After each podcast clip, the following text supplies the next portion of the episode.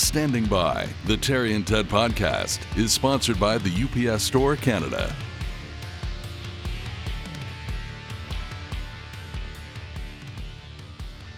Hi there. Welcome to the Standing By podcast. Uh, this is, I, I don't know what episode this is. Does it really matter? It doesn't. Just the fact that you're here and we're here, that means uh, it's time for another episode of the podcast. I'm Terry DeMonte. That's Ted Bird. It's interchangeable. It could pop up anywhere in the season. It's one of ten is what it is. One of ten. That's right. And one you know, of ten. The experts tell us, Ted, we're not supposed to refer to it as a season. Now, I don't know who the experts are, but they say we're not supposed to call them seasons. I kind of like the fact that we announce we've got a new round of episodes, and why not call that a season? As do I, uh, but the experts have had a lot to say uh, of late on many, many issues. There are podcast experts. There are COVID uh, experts as well. Uh, I don't know who, uh, like you, I don't know who they are. I've never heard them mentioned by name, but I see them pop up in the headlines quite often. COVID to kill us all, experts say. This is this is like the twenty-first century version of they. You know, they say. Yeah, yeah. who who say, said who said this? By the way, the the there shouldn't be seasons. Well, I, I, the I've experts. Read, I've, I've, I've read that before. They the the so-called podcast experts say. You shouldn't refer to any, you know, podcasts go up and they stay up, so you shouldn't call them seasons. But why not? Yeah, they can go fuck themselves. Well, you guys don't do seasons, though, Poseidon, on no, any you, of the podcasts you, you that do, you do here. You can do seasons, or yeah. you, you you don't have to. It, it all depends. I know that with Two Drink Minimum, you number them, right? You guys yeah. have done close to three hundred now, we number them. Yeah, my show, In Bed with Poseidon. Uh, Pantelis has a different title for every single episode. It's like its own standalone thing. Um, you can you can make seasons, or uh, of course you can have seasons. Like there are people yeah. that do podcasts like on a specific subject, or like a specific movie, or like a book, or the you know what I mean, or like a specific story, and they have uh, they have seasons. I think it's perfectly fine. Whoever these experts are, are these like uh, C N N experts, traditional media experts. Mm-hmm. Okay, yeah, that that's why because they're they're. Anyway, th- this is season four, and uh, this is episode... yeah, whether you like it or not. This is season four. Terry's so upset he can't talk. I was going to say this is season four. Kiss my ass, but it all came out backwards. Yeah. You're a terrible mean person. You got to work on your meanie. I was never good, although I, I'm really good. I used to be very, very good at losing my temper. Yeah, right? I remember, yeah. yeah I'm still was, pretty good at that. Yeah, um, but I, I've calmed down uh, a lot over the years. Re- retirement or so-called retirement has helped, I think. Also, not getting up at four o'clock in the morning has has helped. I think when you get up at four o'clock in the morning and you sleep three hours a day, it gives you a bit of an edge. I think so. Yeah. Yeah. I don't get angry at work anymore though. I just get angry out in public. Oh, good. Like I get angry with strangers who are yeah. inconveniencing me. I must've told you the Costco story. Yeah. Yeah, you did. Yeah. The co- yeah. Well, now that you've mentioned it, well, uh, oh, hold on, because before we continue, we really have to thank U P S. Yes, the U P S we must. Canada, don't you? Yeah. They're our title sponsor, and uh, we usually open up the podcast with a big thank you to the U P S Store Canada. Um, boy, oh boy, um, David Drucker has been a longtime friend and a longtime uh, supporter of uh, most everything we've done over the years. And uh, now that he is, um, what do we call him, Ted? Do we say the king of uh, the U P S Store Canada? I think he's the emperor. I, the I think emperor. In the U P S hierarchy, he uh, ranks as the Canadian emperor. Over three hundred sixty locations of the U P S Store Canada. Um, we're recording this pretty close to Christmas. And boy, at this time of the year, do they ever come in handy. Uh, they can uh, arrange shipments anywhere around the world. Um, but I think a lot of people in Canada use uh, them to get things across the country. Uh, and some people even use them to get things just across the uh, province that you live in. Uh, boxes, tapes, uh, or tape, I should say, labels, um, uh, documents. They can handle all of that stuff. And I keep uh, reminding you that the people that run the U P S Store Canada in your neighborhood are also entrepreneurs. These are all franchisees that run these locations that know how difficult it is to run a small business, and they are there to help. Uh, what you do is go to the U P S Store website and find the location near you, and any problem that you need solving, they will help you with. And uh, we thank them, our title sponsor, the U P S Store Canada. A million thank yous. All right, Ted, uh, do you know you, you now want to tell your uh, story about the uh, I, the Costco in case somebody's missed I it? Probably told this story in uh, season three of Standing By, the Terry and Ted podcast. Do you remember, Poseidon, the story about me getting into the yelling match with the guy at Costco? Do you remember me telling that story? I mean, I'll tell it again. Yeah, say it again because I, I I don't yeah. remember what I ate for breakfast. And th- yeah, and this is, is see, this is what I need to work on. I need to work yeah. on my patience and tolerance. So I'm going into Costco one day, and and the day had been going quite swimmingly, as I recall. I had a good show at work. The weather was nice. Uh, the drive to Costco after work was a piece of cake. There was no traffic, and I got there. There was a little bit of a line out the door at Costco, and I thought, well, everything else has gone so well. I can live with this. And so I get in line with my cart, and just as I'm about to go through the door, Buddy comes from the side and butts in front of me. And I oh. said, oh, well, please, after you, sir, by all means, you go right ahead, go right ahead. And he turned around and he said, uh, do I detect some sarcasm? And I said, you're fucking right, you do.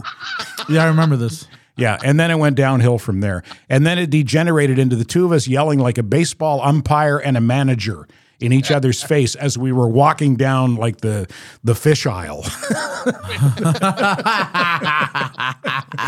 It was uh, that's a good fucking sketch. Just, yeah. Somebody cut somebody off. How did it end, Ted?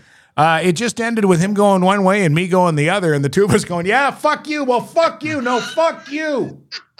You're like you're like that that video of the two guys in New York City, just pointing the finger exactly. at each other. That's exactly what it was like. Yeah. And I ended up, I ended up, and this is what I hate about those scenarios is I end up with an emotional hangover. Right. Like I right. just feel like shit for the next several hours. Yeah. So I have to call my friend Dave because Dave's like my emotional sponsor. Because Dave's just like me. Dave gets into those, uh, Dave will, Dave will snap at a, at a moment's notice as well. So anyway, I'm trying to get better at that. Here's the thing. My wife and I talk about this all the time. People's behavior ha- has gone completely sideways. And, and, and I... I don't, I don't know, you know, I don't think this is old man in a rocking chair thing. No. I just think people's behavior has somehow gone sideways from everything about, you know, bare feet on a seat in an airplane to, you know, picking your toes at the gate to, uh, you know, butting in line and not thinking anything of it.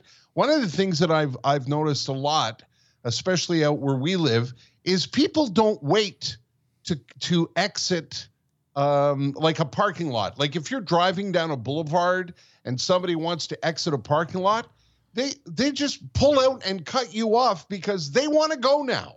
And it's the same kind of premise as, well, sure, there's a line, but I, I'm not waiting in line. I'm just going to cut in and hope that nobody notices. Like, what the fuck is that? I would what like to, to people's behavior. I would like to th- think that it's still a minority of people who do that, but certainly you see more of that behavior than you ever used to for whatever reason.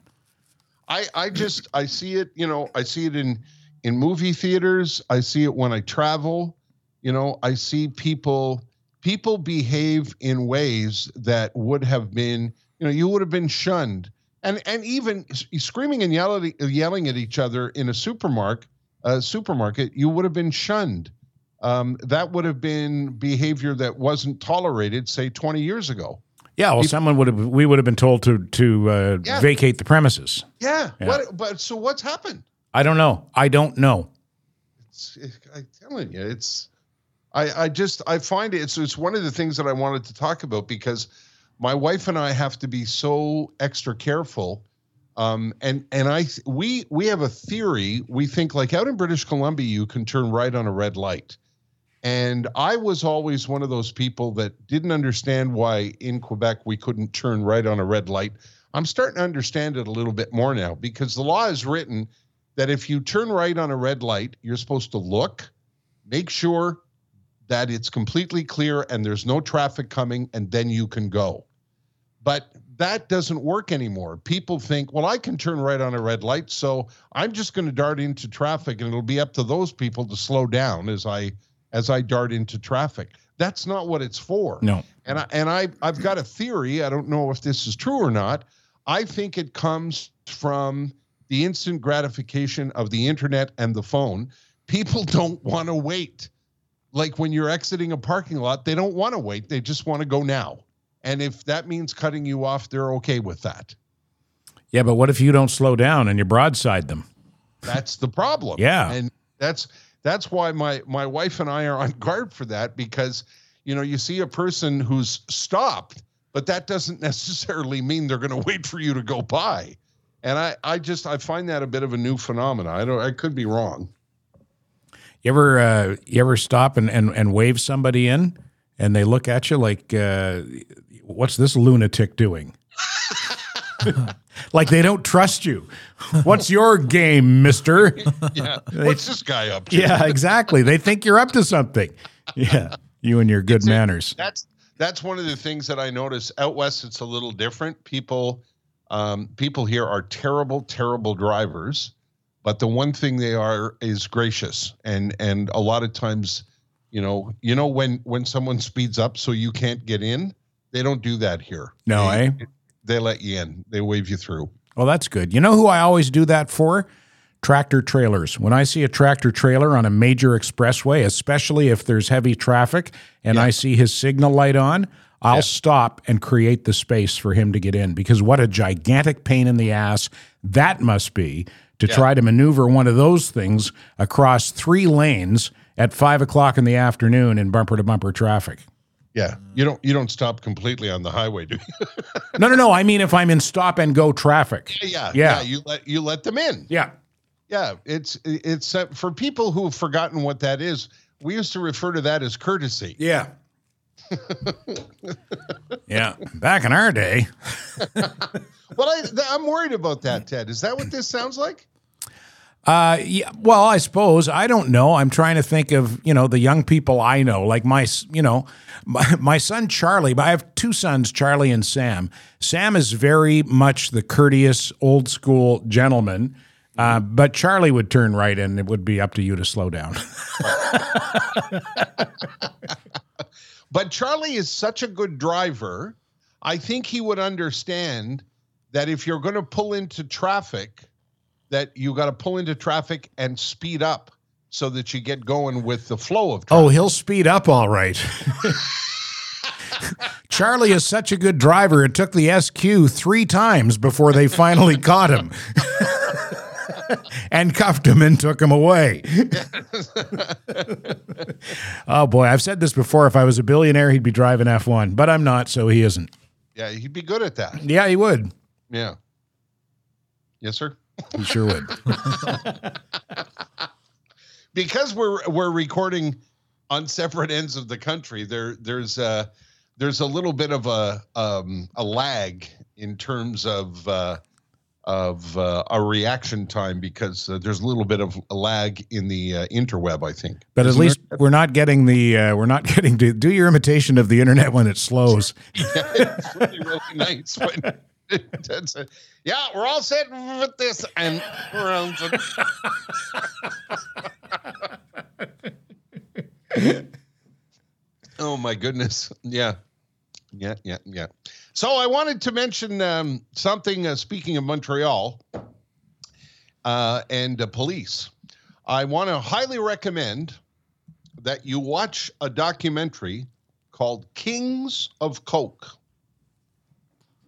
This is uh, this documentary is about Montreal in the uh, nineteen eighties and uh, I guess a little bit into the nineties. And this was going on all around us when Ted and I were doing morning radio. People were getting shot in the middle of the street. Bombs were blowing up buildings. And I don't remember us ever being aware of it, Ted, or even talking about it. It was just on the news.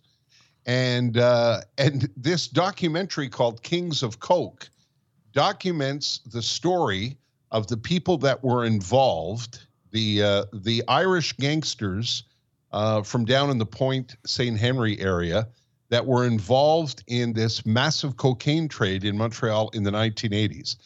And it's such a great story, and it's so unbelievable, and it's so well told by a guy named Julian Scher, who is a uh, an ex-Montrealer who worked for the C B C program The Fifth Estate and knows this story unbelievably well, and also is, is told by Tim Burke. Remember Tim Burke from the Gazette, the sports writer? The sports writer, yes.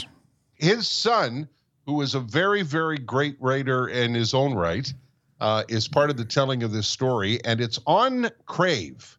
Um, if you get a chance to watch it, if you're a Montrealer or an ex-Montrealer, I highly recommend it. I lived at the corner of um, the corner of uh, Atwater and De- well, I lived on uh, De Maisonneuve, really close to the corner of Atwater and De Maisonneuve in the Alexis Neon Tower.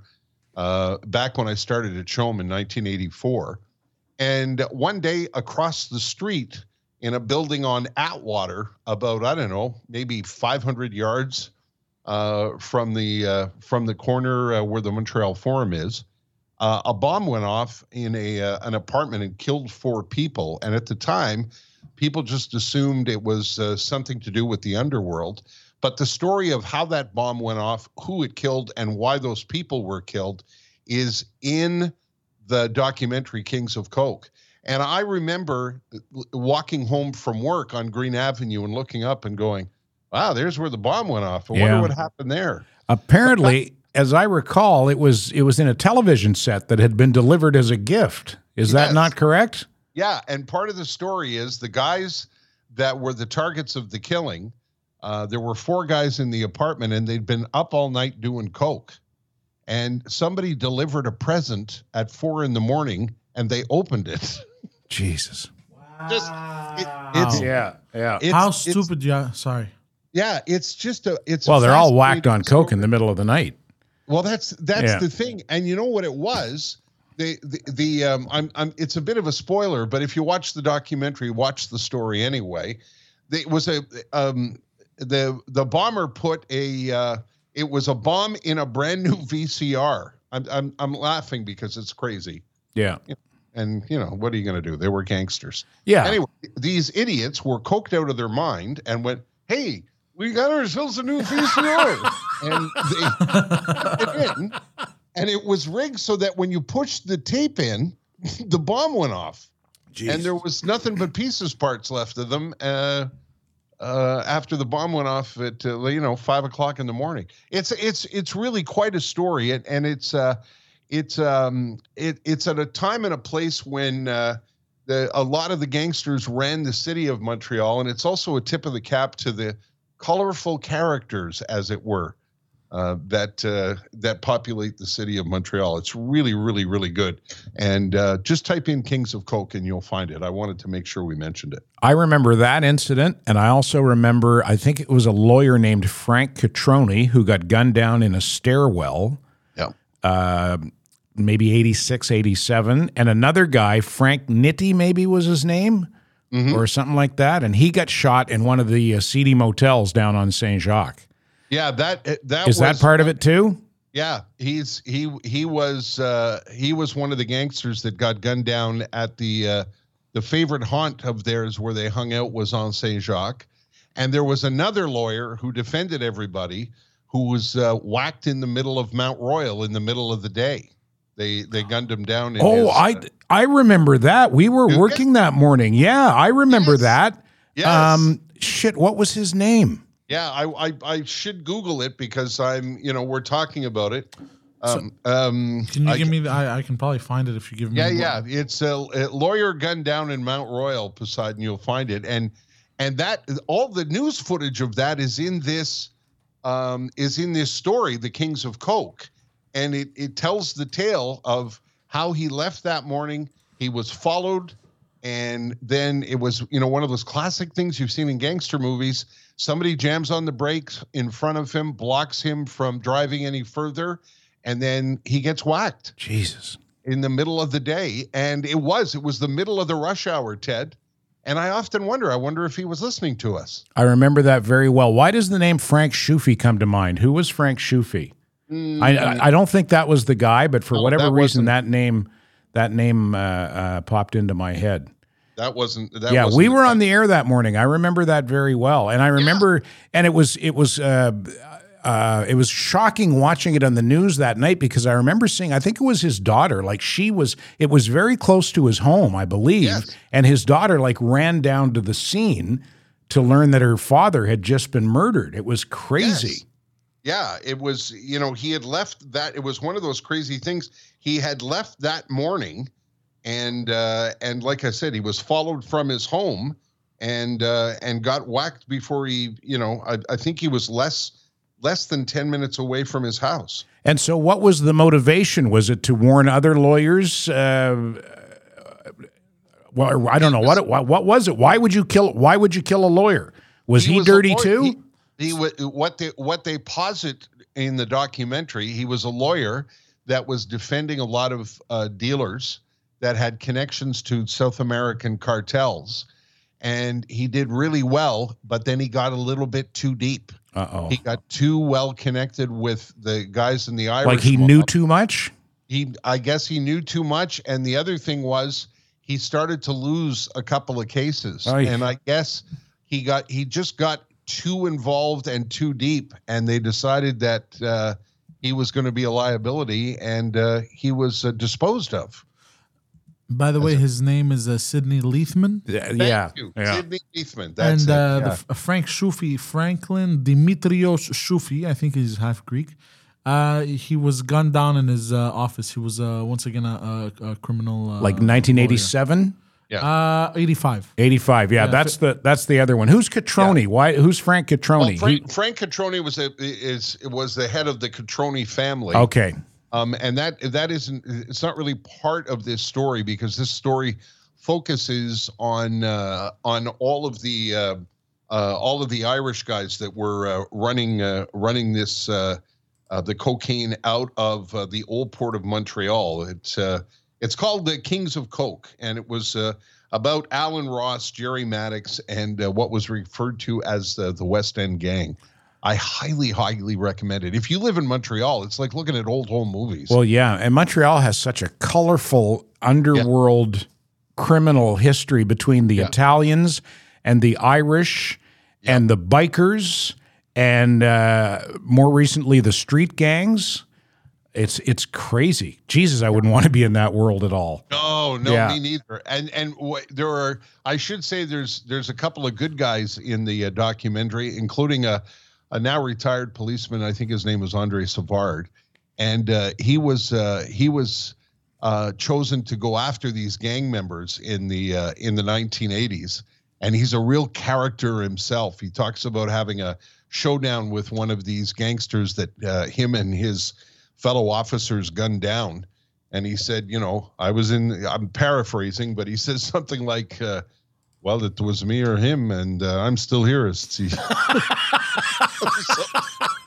he, he's he's worth it. He, just just to watch Savard is is is worth the price of admission to watch wow. this documentary. Yeah, yeah, it's it's really terrific. I don't want to spend the whole podcast doing movie reviews, but it's uh, it's absolutely terrific. It's called Kings of Coke. I probably said that ten times now, haven't I? You have, yeah, yeah. Okay. Uh, if, you, if you guys uh, if you guys like uh, crime documentaries. Uh, there's a there's a ex uh, mobster that um, I think he has a podcast. His name is Sammy the Bull Gravano. Sure, yeah, he was oh. uh, he was John he Gotti's right hand man. Yeah. He, he put Gotti away. Yeah, he, what'd you know, say, Terry? He was a rat. Hey, I don't know how he's still alive. Yeah, no guy. kidding. Eh? because, because he ratted out a whole bunch of people. That guy. Because it's too obvious. That's true, I guess. Right now, yeah. Uh, I, well, I think.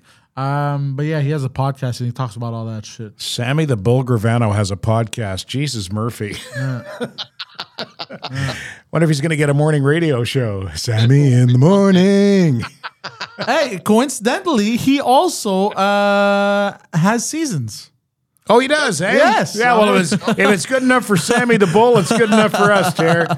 Sammy the Bull Gravano. Get to his jingles. It's a morning show. Hey, let's take a, let's take a break and uh, thank our uh, friends at uh, the Mersons. Ted, let's do that. Merson Automotive, speaking of Saint-Jacques. Uh, no, they're on the good side of the street, yeah. The Mersons. Mersons at uh, the corner of Saint-Jacques and Cavendish. Actually, uh, Saint-Jacques just a little bit west of Cavendish, where they've been for lo these many years, specializing in tires.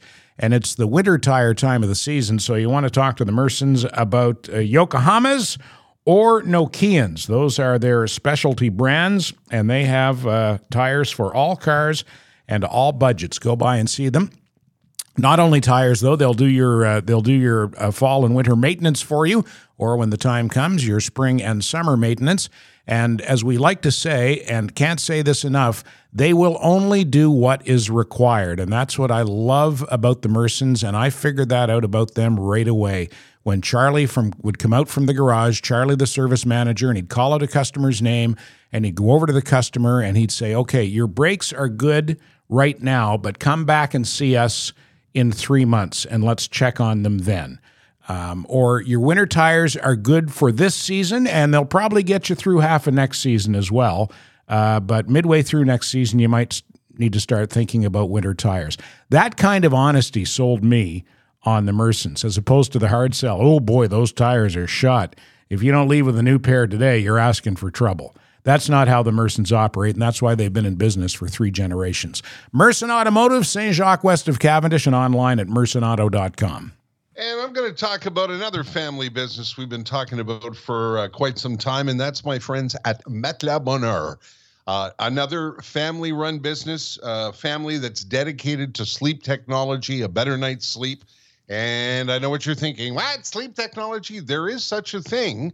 And they stay on top of all of the latest innovations when it comes to sleep technology. So if you want something really, really dedicated that is uh, Uh, highly technical new mattress, uh, you know, whether it's uh, an adjustable mattress, whether it's a Technogel mattress, or you just need a good old-fashioned Sealy mattress for the guest room, they can handle all of that. And what I love about them is that family-run uh, vibe that they had when they opened their very first store is still available to you in all of their locations around the greater Montreal area. In every store you go to, you'll be warmly welcomed. You'll be asked a couple of questions, and then you'll be left alone and not pressured inside those beautiful stores that only have products that pertain to a good night's sleep.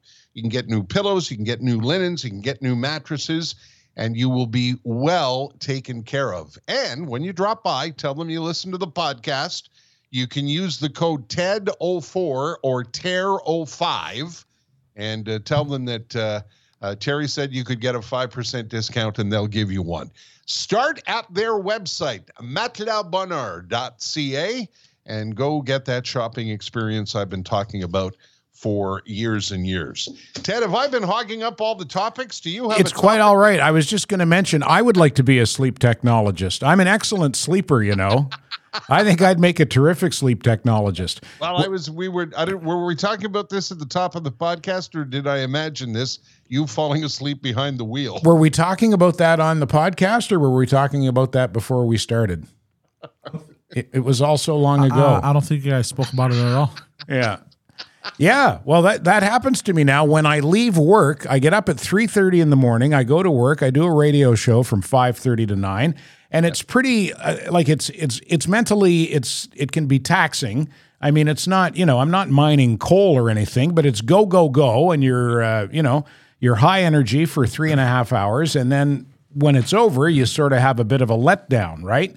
I don't mean like you get depressed and want to yeah. drink at nine in the morning, but but you're just like, you know. Yeah. So when I get on the road and I'm on my way home, I start to get drowsy. Mm-hmm.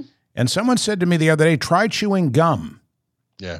They say chewing gum keeps you awake. And you know what? It works, because I got some gum this morning. I started to chew the gum. I dozed off, choked on the gum, and that woke me up. For me, it was it was open windows and singing, and not not necessarily singing with open windows, but you know, singing along in the car and uh, yelling and doing the that kind of thing.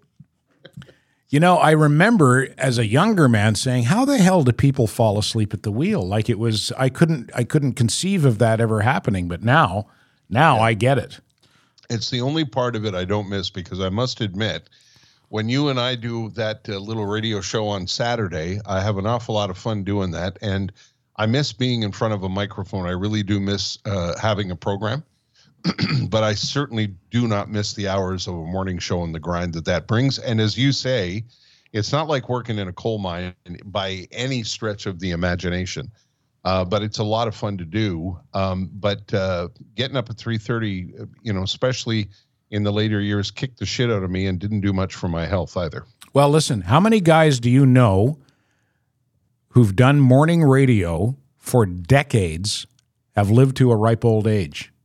Uh, the only guy I can think of is there's a guy out in Vancouver uh, who was the, the, he was the George Balkan of uh, Vancouver radio for years and years and years. His name was Red Robinson. Okay. And I, I think he's, uh, He's one hundred five or something. He's he's quite. He's not. I'm being a stirring being, tribute. Yeah. Yeah. But you know what? He's he's somewhat active on social media, um, and uh, I think he's I think he's well into his eighties now. What about and your mentor, Don Percy? I was just going to say, my buddy Don Percy is about to, has just he's going to kick the shit out of me for. Uh, for not getting this right, but I think he just celebrated his eighty-fifth birthday. Wow. Yeah.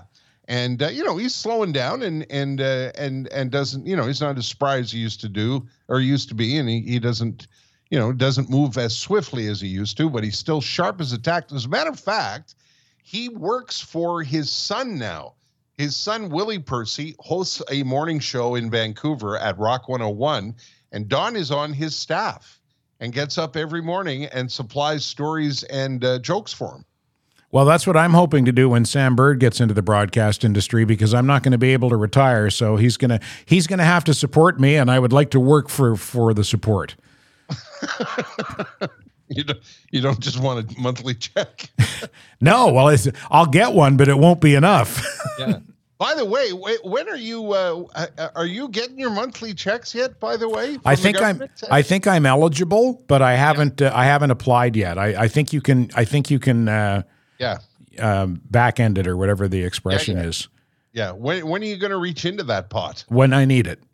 Okay. Yeah. Right. When I need it, I don't need it yet. I'm I'm uh, I've been chasing enough crumbs right now that I'm uh, I'm able to uh, I have I have what I need for today. Yes. Let's see. Let's see what. Let's see what tomorrow brings. Yeah. And I. Like, uh, somebody asked me about the. They said you, you're making money on your podcast, and I said, you know what? It covers our expenses and uh, and can buy us a dinner, maybe. Uh, no, you know, we're not. Jason Bateman, Will Arnett, and uh, Sean Hayes, who do a podcast called Smartless, which is I, I'm a big fan of the podcast. It's it's quite good, but it's mostly you know it's very good because they're big stars. And their Rolodex is full of big stars. Yeah. So they have nothing but big stars. The big stars are interviewing the big stars. So a lot of people listen to it. Amazon bought it for eighty million dollars. So they bought the podcast for eighty million dollars. So they still, yes. they still do the podcast, but now they get paid a salary to do the podcast. I would imagine. Yeah. I, and probably I, I, a handsome one at that. Yeah, I, I, I'm not sure if, you know, what you do is you split the eighty million three ways and that's the end of it. Maybe. I'm not sure how that works. I doubt it. I doubt very much that they would um, um, take their uh, whatever eighty divided by three is and then say, okay, we'll do it for free now. I wouldn't. I'll I'll take oh. my one third of the eighty million and I'll continue to do the podcast, but you're going to have to pay me a salary to do the podcast. So you think Amazon paid, excuse me, eighty million bucks for the rights and then pays them a salary for every podcast they deliver? I think so. I would be surprised if they didn't. At that level of the entertainment industry, shit. These guys have all got uh, high-powered agents who I'm sure have cut them very sweet deals. And you they are, and they, well, they are who they are as well. You know, yeah. they're they're they're Will Arnett and and uh, other buddies. I think that's what they should have called it: Will Arnett and the other fellas. There's actually a band in Newfoundland called Buddy What's His Name and the Other Fellas. Yeah, Will Arnett, Jason Bateman, and uh, Sean Hayes. They don't need our help. No, they sure don't. Said, you know, they the podcast is is a great fun. They they had they had Wayne Gretzky on the podcast, and and uh, Wayne Gretzky told some stories that I hadn't heard before, because it, you know, this is typical. It it's not sports guys interviewing Wayne Gretzky. It's, you know, three actors interviewing Wayne Gretzky, and Sean Hayes is not a sports fan at all. And out of that came some uh, stories that I hadn't heard before uh, from Gretzky. And I, I thought that that was, uh, I thought that was, was, was really interesting. And, and the other thing that they do that I kind of like is one of the three of them gets to invite a guest and doesn't tell the other two. So they only reveal the guest when they begin recording the podcast. It's it's a small thing, but it's it's kind of fun. That sounds like a good idea. So Gretzky was a good guest because he can be quite vanilla, I find. Although yeah. I haven't watched him on um, what channel is he doing hockey on? Is he on E S P N or T N T or something? Uh, he is on one of the American channels. Yeah, he's in he's in the studio, and uh, you know, he's like, I interviewed him a couple of times years and years and years yeah. ago. Nice enough guy. Yeah, but but just, uh, well, you know, it was a pretty good game. Yeah. And, yeah. He's he's gotten much better at it, I think, as he's gotten older. And I think, you know, he gets tired of, you know, and I think a lot of people, you know, a lot of people who are athletes get tired of being asked these really ridiculous and stupid questions from people who are, are now in the business, who aren't really experienced. And, you know, I, I don't know if you think this, Ted, but I, I find that when I'm watching sports broadcasts, some of the some of the reporters don't even ask questions. They just point push the microphone. You know, they say something like, "Hell of a game tonight," and push the microphone in someone's face. Yeah, well, I've seen that happen, and I've seen do you do that to the wrong person, and they'll say, "Do you have a question?" Yeah. I've seen that happen. Yeah. What What's and your it, question? It, yeah, and it should happen. So yeah. I, I I think when you get great, you know, now that Gretzky's older and and and wiser and more confident. And I think you you know you get him in a, a position where he was comfortable, and he was comfortable with these three guys. Um, he he he just, like I said, he told some interesting and fascinating stories that I hadn't heard before, and I thought I thought that was uh, again uh, Jason Bateman doesn't need our help. No, but you know what? That's a credit to those guys. I mean, they're actors by profession, but that's a credit to them as broadcasters and interviewers that they made him comfortable enough that he told yeah. some stories at a school. Yeah, and Will Arnett is Canadian, so he's a massive hockey fan, a massive Toronto Maple Leafs fan, and uh, and tells the story about how him and Gretzky met and how excited he was that he had Wayne Gretzky's phone number and all of that stuff. So, you know, I guess Gretzky and him had a uh, a bit of a a bit of a connection and a bit of a friendship, and you know, they talked about golf and a few other things. He talked about his father, and Gretzky talked about living away from home. And it's, uh, you know, I, I I suggested you watch Kings of Coke. And when you're done with our podcast, please uh, tell your friends about it and share it, because uh, that helps us. Um, uh, or offer but, us eighty million dollars, would you? Yeah. Yeah. And we may as well, you know, if you're looking for another podcast uh, to listen to, I, I'd recommend Smartless if uh, if uh, you enjoy that entertainment, uh, you know, that that part of the entertainment world. And uh, if you're listening to this podcast, you're probably already aware of Smartless. I, I don't. Have you ever gone to, you know, type in a podcast, Ted, and go look for one? There's about nine jillion of them. Yeah, I know. No, I have. Um, um, I have a select few that I listen to, including um, an old friend and colleague of mine, Trish Wood. Her podcast is called Trish Wood is Critical. It's highly political, and Trish is uh, uh, a disaffected former lefty. Uh, who has uh, moved over to uh, to the right of the political spectrum, and mm-hmm. she's very, very smart. And she was on The Fifth Estate for a while. She was a reporter with The Fifth Estate, and uh, she's a very accomplished, award-winning journalist uh, who is uh, extremely cynical at this point. She's cynical about COVID. She's cynical about uh, mainstream media. And uh, I'm on board with quite a bit of her cynicism, and I'm not going to go down that road, but uh, uh, I think I think it's worth a listen. And and if that's not, you know, uh, if if it's not in your echo chamber, all the more reason to me to listen to it, because I think we all need to get out of our echo chambers.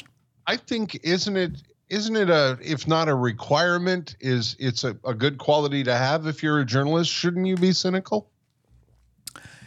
Well, I don't know if uh, cynical might be a step too far. Um, uh, I don't know what, what exactly the word would be. Maybe it'll come to me uh, at, at some point, because uh, cynical suggests to me that uh, you're not going to believe anything uh, that you hear. Yeah, I think, true. yeah, I, I skeptical, I think, is maybe skeptical. the word. Yeah. Trish, Trish bills herself as a critical thinker, and she thinks there's not enough critical thinking going on these days. People just latch onto a narrative Uh, or get into an ideological camp, and away they go. Well, see, I, when I'm I'm looking for a podcast, because I'm I'm I'm so turned off by um, uh, radio now, um, and and and I'm not not because I'm a bitter guy, because I'm not. You know me, Ted. I'm not a bitter guy, yeah. But there's I I find radio just isn't compelling anymore. It just doesn't offer. You know, I, I don't want to participate in your text polls. I don't want to, I don't want to tell you, you know, uh, how many times I fell on the ice this week. You know, you know what I mean? The, the kind of, there's uh what's the, there's a blandness now, I find, uh, to all kinds of, of radio, whether it's talk radio or top forty radio or rock radio. I just, I just, even, even out in Vancouver, which is a big radio market, It's it's all all the same, and it's it's chased me to the to the world of podcasts. And as I mentioned, there's like nine million of them, and I I go with my mood. Sometimes I like the cheesy, entertaining things, and and sometimes I'll I'll I'll go looking for, you know, biographies or or and not necessarily political podcasts. But um, the other thing I really like is uh, uh, podcasts about history. John Meacham. Uh, who's somebody that I'm a huge fan of, who's uh, um, a bit of a historian, a writer who used to be the editor of Newsweek. He's got a terrific uh, podcast if if you like that kind of thing. And uh, it all it all depends on my my mood, but I I, I don't like to get too deep into the politics, because then I angry drive. yeah, yeah. Well, here's one I'll suggest: Two Drink Minimum. Oh, there you go. Yeah, you with go. Pantelis yeah. right and Mike Ward and our yeah. producer, Poseidon. Hey, hey, because hey. They'll talk politics, but they'll make it funny as hell. Yeah. Yeah. Yeah, it's a great podcast. And you guys, like, you guys rank right up there, eh, in the podcast um, in the podcast yes. rankings. Like, Two Drink Minimum does very well. Yeah. And Mike himself, Mike Ward, with his uh, uh, French cast, Suzé Coot French podcast, Uh, has has um, wh- what is he exactly? Is he the most listened to French comedy podcast in the world? I is think that- he's the most listened to French podcast in the world. Period. Period. Eh? Yeah. yeah, yeah wow. Yeah. Not even just comedy. Not even comedy. Just French podcast. As you'll recall, he filled the Bell Center for yes. a podcast. When was that? Yeah. Poseidon, back in the spring. Back. Uh, fuck, what was the date? July. Towards the end oh, the of the summer. Okay. July. Yeah. Yeah. yeah. yeah. It was uh, it was a lot of fun. You went, eh? Yes, yeah. I did. You did two shows? He did two, and uh, fuck, what a night, man! The energy I felt in that place, like the vi- like it was, it felt like the planet was vibrating. What is you it know, about Mike that he makes that work so well? Yeah. He's authentic, man. People love him. People yeah. love him. He's a good dude. Uh, I, I I think it just that's what it is. It's as simple as that. It's nothing. It's, it's not complicated. It's a, it's a, sorry, Poseidon, it's astonishing to think, you know, like it's. And he's it's, funny, obviously. yeah. But, yeah, but it, it's basically like, I, it's, a, you know, a table and two chairs and, and guys having a conversation, and twenty thousand people paid money to, yeah. to go watch it. It's really quite astonishing when you think about it. Yeah. Well, it speaks to exactly what Poseidon said. Mike is just, uh, he just naturally attracts people because he's, he's so nice and he's so funny. Right. And who doesn't like a nice guy who makes you laugh? Right, right. Yeah. We we should try that, Ted. Maybe we could get a dozen people to come out. Maybe. In the meantime, here's something that might make you laugh. How about the tweet sheet? Yes, let's do the tweet sheet. And before we move off podcasts, can I, I'm, I'm going to, I'm going to do something that's, uh, you know, it's a it's a bit cheesy, but I want to mention my, my wife has a podcast. Yes, she does. Yes. It's a good does. one, actually. Yeah, it is a good one. I don't mean to say that like what a surprise. It's no, a good no. one. You'd be surprised at how good it is.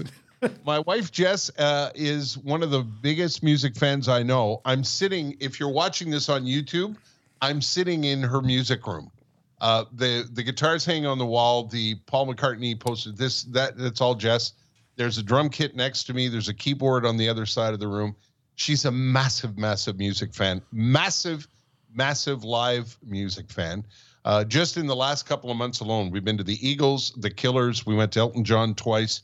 Um, and she has a podcast called The Concert Goers, where her and her uh, very good friend, uh, Jenny Fiasque, um, talk about concerts they've seen, uh, her here in British Columbia and uh, G out in uh, Montreal.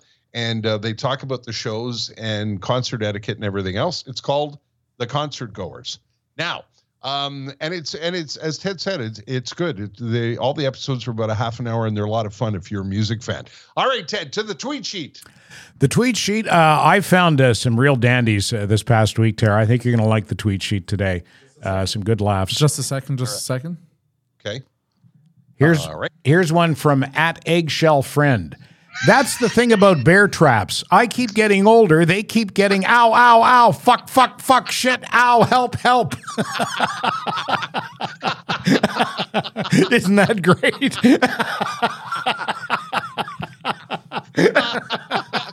I started to laugh because if you, again, if you're not watching the video version of this podcast, you couldn't see it, but I, I got fed that I could see the visual of the tweet as Ted was reading it. You got to oh. close your eyes, Terry. Okay, I'm closing my eyes. All right, here we go. All right. From at I'm the Slime. Cowabunga, dude, I say, as I piss myself at this Chili's. Jesus Christ.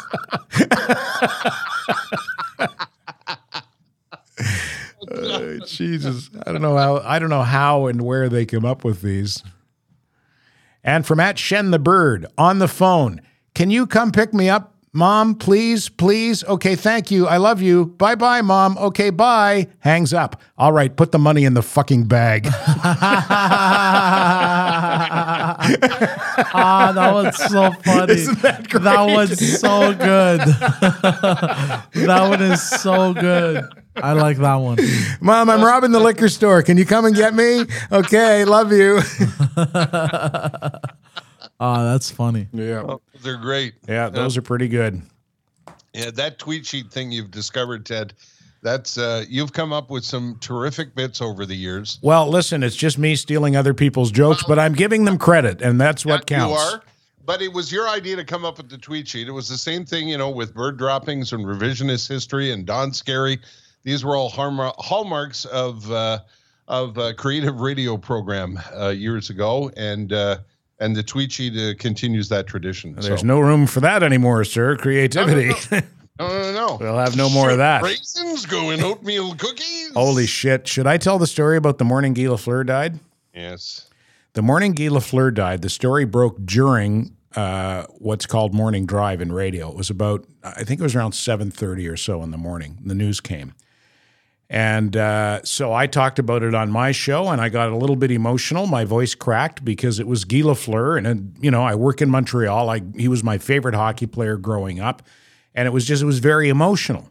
Yes. And then I got off at nine o'clock, and I turned on one of the other stations and listened to them on my way home, and they said, "Hey, everybody, Guy Lafleur died. Text us your favorite Guy Lafleur memories," like it was a contest.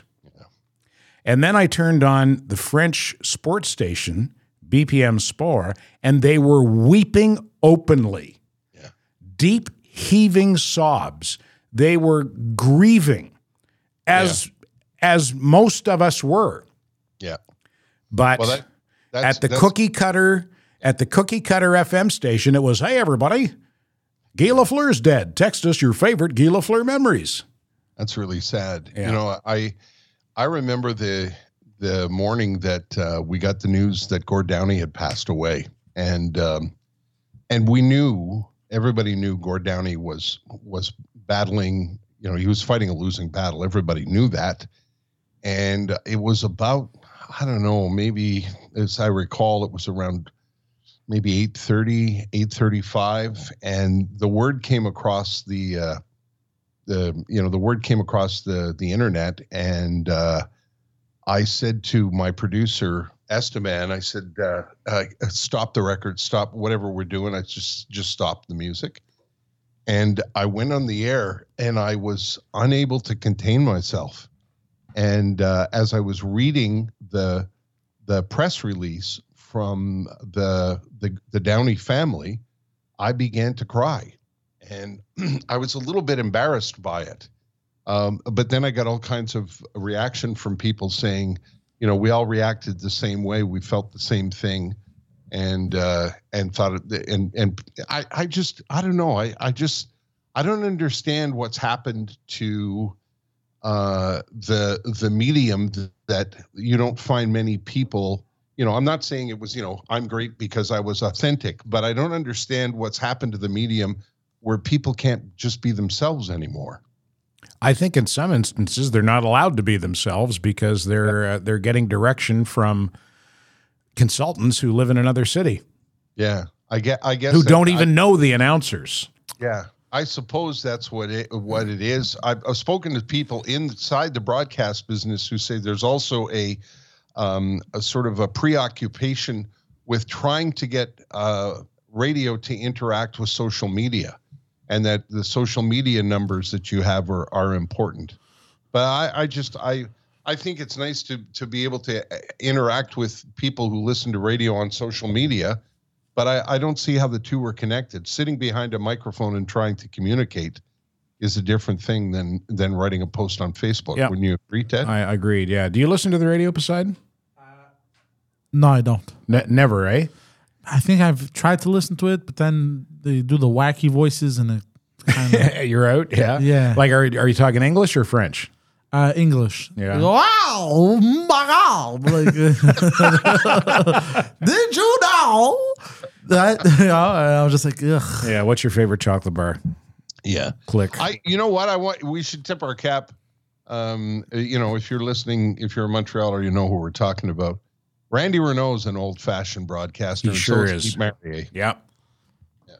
But, Pete, Pete and Randy are Pete and and Randy and.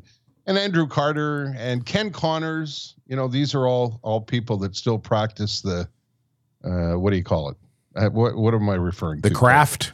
Yes, thank you. They practice the craft, and and uh, they're uh, they're uh, they do it quite well. They must have to hold their nose sometimes, though, when they get the orders from on high. Yeah. Well, also, uh, you are a uh, crafter of the uh, crafting. Of the yeah, but they, I'm left alone for the most part. Yeah, well, that's good though. But yeah. you can do your thing, which is, you know, which is what's so much fun. You know, I it's, it's like kind of like when we fart around on Saturday. Yeah, you know, we it's the same kind of thing. Like when you fart around during the week. Exactly. Yeah. I I, I don't want to suggest that what you're doing is just farting around and that you're not working, but you know what I'm saying. And, yeah. Uh, well, it's not. It's not that. It's not that formatted cookie cutter radio. It's a little no, more and, and free form. Yeah. No, no, I'm not going. It's five or thirty-five. Everybody. Good morning, Vietnam. Yeah. yeah no. Uh because we're in the era of um, people want to know who you are as a person. Well, I, they, they don't want to. They don't want like. Uh, they don't want the the. the The wackiness anymore. That was a, a passe thing, I think. People just want to know who you are. They yeah, want the authenticity. One of the, one of the nicest compliments I used to get, we used to get, Poseidon, and I'm sure Ted still gets, is when uh, listeners would say to me, I feel like I know you. Yeah. Oh, you, you sound like a guy yeah. I'd love to have a beer with. I feel like I know who you, you know, I feel like I know you personally. The best radio consultant in the business, Valerie Geller, says the two highest compliments you can be paid as a broadcaster, and I think that I think this extends to podcaster now as well. Yep. Are A, I feel like I know you, and this part doesn't extend to podcaster. This is broadcaster, but B, I couldn't get out of the car until you were finished. Yeah. How often did you hear that? That's a high compliment. Yeah. When, when you're you know you're interviewing someone, or or you're having a conversation and they they say, I, you know, I, I waited in the parking lot until you were done. Yeah. That's really high praise. Yeah, it really is. Um, oh, fuck, I had a thought. Oh, I I, I get a lot of. Uh, sometimes I'll get somebody who uh, remember, like uh, talks to me about like a personal story that mm. I've talked about on podcasts, but a long time ago. But you know, like you about freak- when you shit yourself at kindergarten. No, yeah, like that, you know, or like you know, so, like a personal story, and I've talked about it on podcasts, and they go, yeah. "Hey, man, remember when you spoke about this and that?" And I've forgotten that I've spoken about it, and I get angry. I go, "How the fuck you know? Uh, how the fuck do you know that information? What are you, F B I, You're C I A? Sticking your fuck? nose in my business. Who the fuck are you? Yeah. Poseidon not adjusting well to having a public profile. Hey, Terry, you've never skied, eh? I have skied, actually. And? I, yeah, I did. I have. Uh, our our old friend, our good buddy Rob Braid, Uh, encouraged me and encouraged me. And I, the reason I didn't take up to skiing, Ted, is because on the weekends you had to get up at six to get, you know, a bunch of runs in and, you know, drive up north and get a bunch of runs in. And I wasn't setting an alarm on a Saturday or Sunday. I just wouldn't do it. But one year, um, I can't remember the name of the, the ski hill is now closed. But anyway, Rob sent me up uh, at this uh, resort up uh, in the Laurentians and, uh, and got me ski lessons, and uh, I, I really enjoyed it. Really, eh? The reason I ask was our sponsors at Jaguar Land Rover Laval have a terrace at Mont Saint-Sauveur. Terrace Land Rover Laval. And I think this past weekend was the, as we're recording this now, the, the last weekend was the season opener. And uh, they were having an event up there, so I went up to schmooze and uh, and shake some hands and and uh, kiss some babies, and and I figured out why I don't ski. It was way too crowded for me. It was hard to find a place to park, and there were people everywhere, and the restaurant was packed, and you had to wait for a table. But I'll tell you what, it's like golf. People who love it love it a lot. Do they ever? They were just having an absolute ball up there. And the Land Rover Terrace is a spectacular facility. It's an outdoor terrace, but it has a fireplace so you can stay plenty warm. And uh, you can stay, uh, of course, uh, liquefied as well. Uh, yep. You can get a bite to drink. They had some kind, I think it was called Aperol. Have you ever heard of Aperol? Oh, yeah, Aperol Spritz. That's that's really big in Italy, that thing. Oh, is that right? Well, that's yeah. what they were serving up on the Land Rover Terrace. And then uh, Land Rover Laval gave away a Land Rover. Well, as long as we're here. Well, they gave it away for a week. Somebody nice. won uh, Somebody won a Land Rover to uh, to drive for a week. And they'll be doing events up there all winter long at Terrace Land Rover at uh, Mont Saint-Sauveur, Sommet Saint-Sauveur. Uh, you can uh, find more details on their website. And uh, why don't you swing by Jaguar Land Rover Laval and uh, say a hi to their uh, marketing director, Adrian McGrath, uh, who uh, was very generous with me uh, when I was up there uh, over the weekend. And also, of course, Nino and Renato Di Cubelis, the owners of Jaguar Land Rover Laval. And I think we can call them friends of ours, can't we, Ter? Absolutely. I agree with that one hundred percent. Good people. And in keeping with uh, with our preference for dealing with family-owned and operated businesses, that's what uh, Jaguar Land Rover Laval is. Uh, they'll uh, they'll treat uh, they treat their staff like family, and they'll treat you like family as a client as well. Jaguar Laval dot com and Land Rover Laval dot com. Yes, we like to refer to them as Lag Jag Laval. Thanks for letting that go.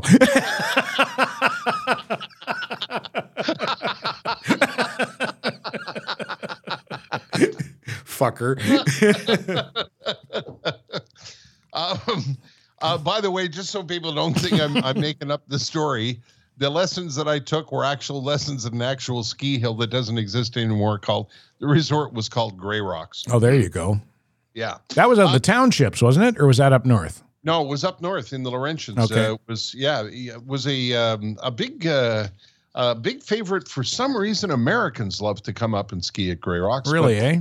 Yeah, they couldn't they couldn't keep it going for whatever reason. But that's where I had my lessons. Uh, but it's been a long, long time since I put wood on my feet and dashed down a hill, I'll tell yeah. you. Of course, it's not wood anymore, is it? It's fiberglass.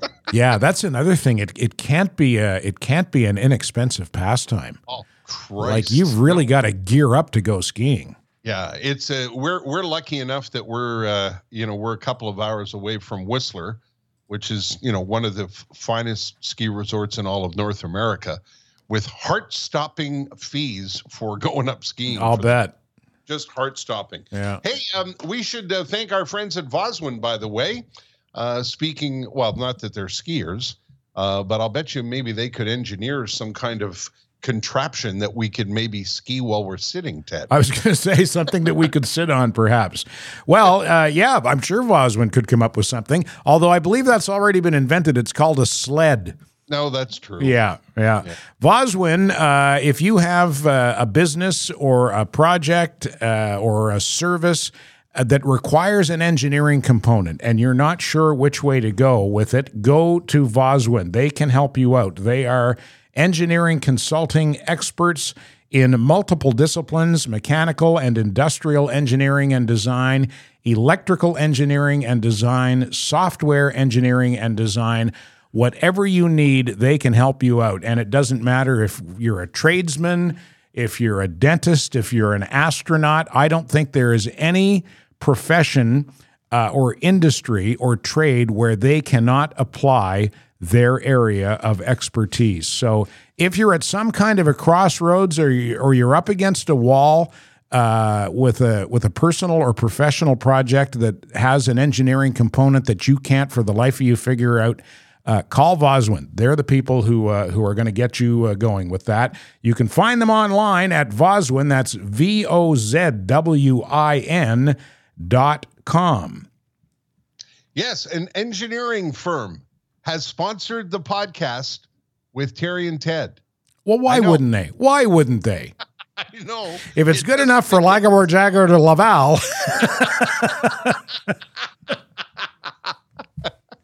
You know, I, I I was watching something and I don't remember what it was, but you used the exact same phrase. I, I you know, you I don't know if it was an old tape or an old video, and I said something, uh, and then you said something and stumbled over some words, and I made fun of you, and you said, "Yeah, thanks for letting that go."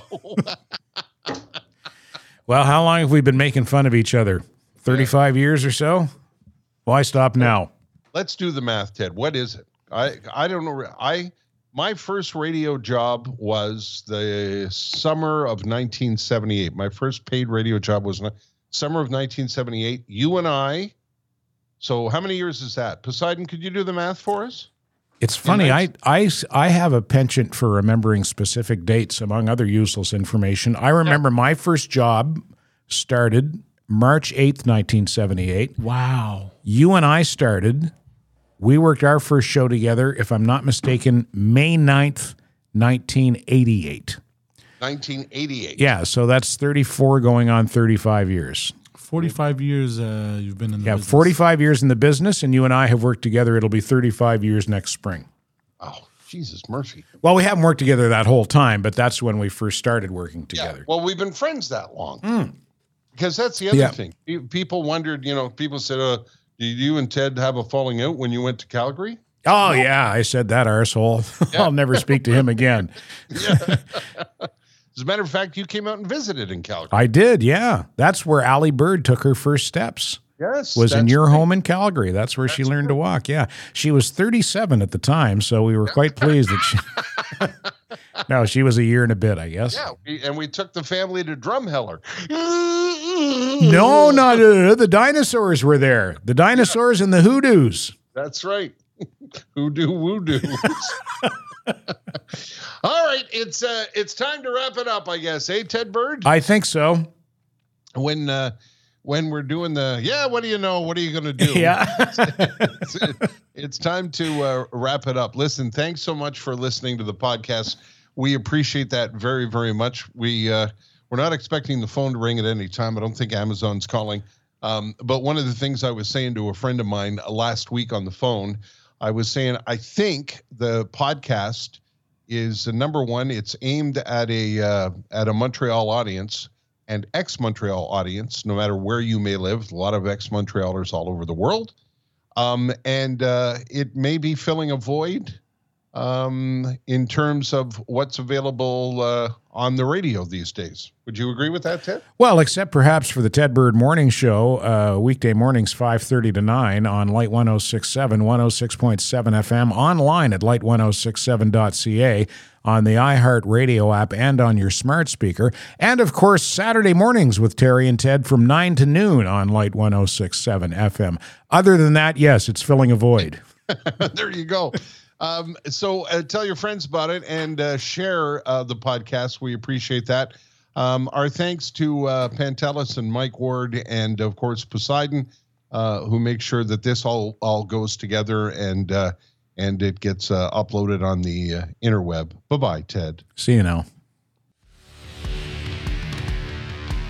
Standing By, the Terry and Ted podcast has been brought to you by the U P S Store Canada. The U P S Store near you is locally owned and operated by a member of your small business community.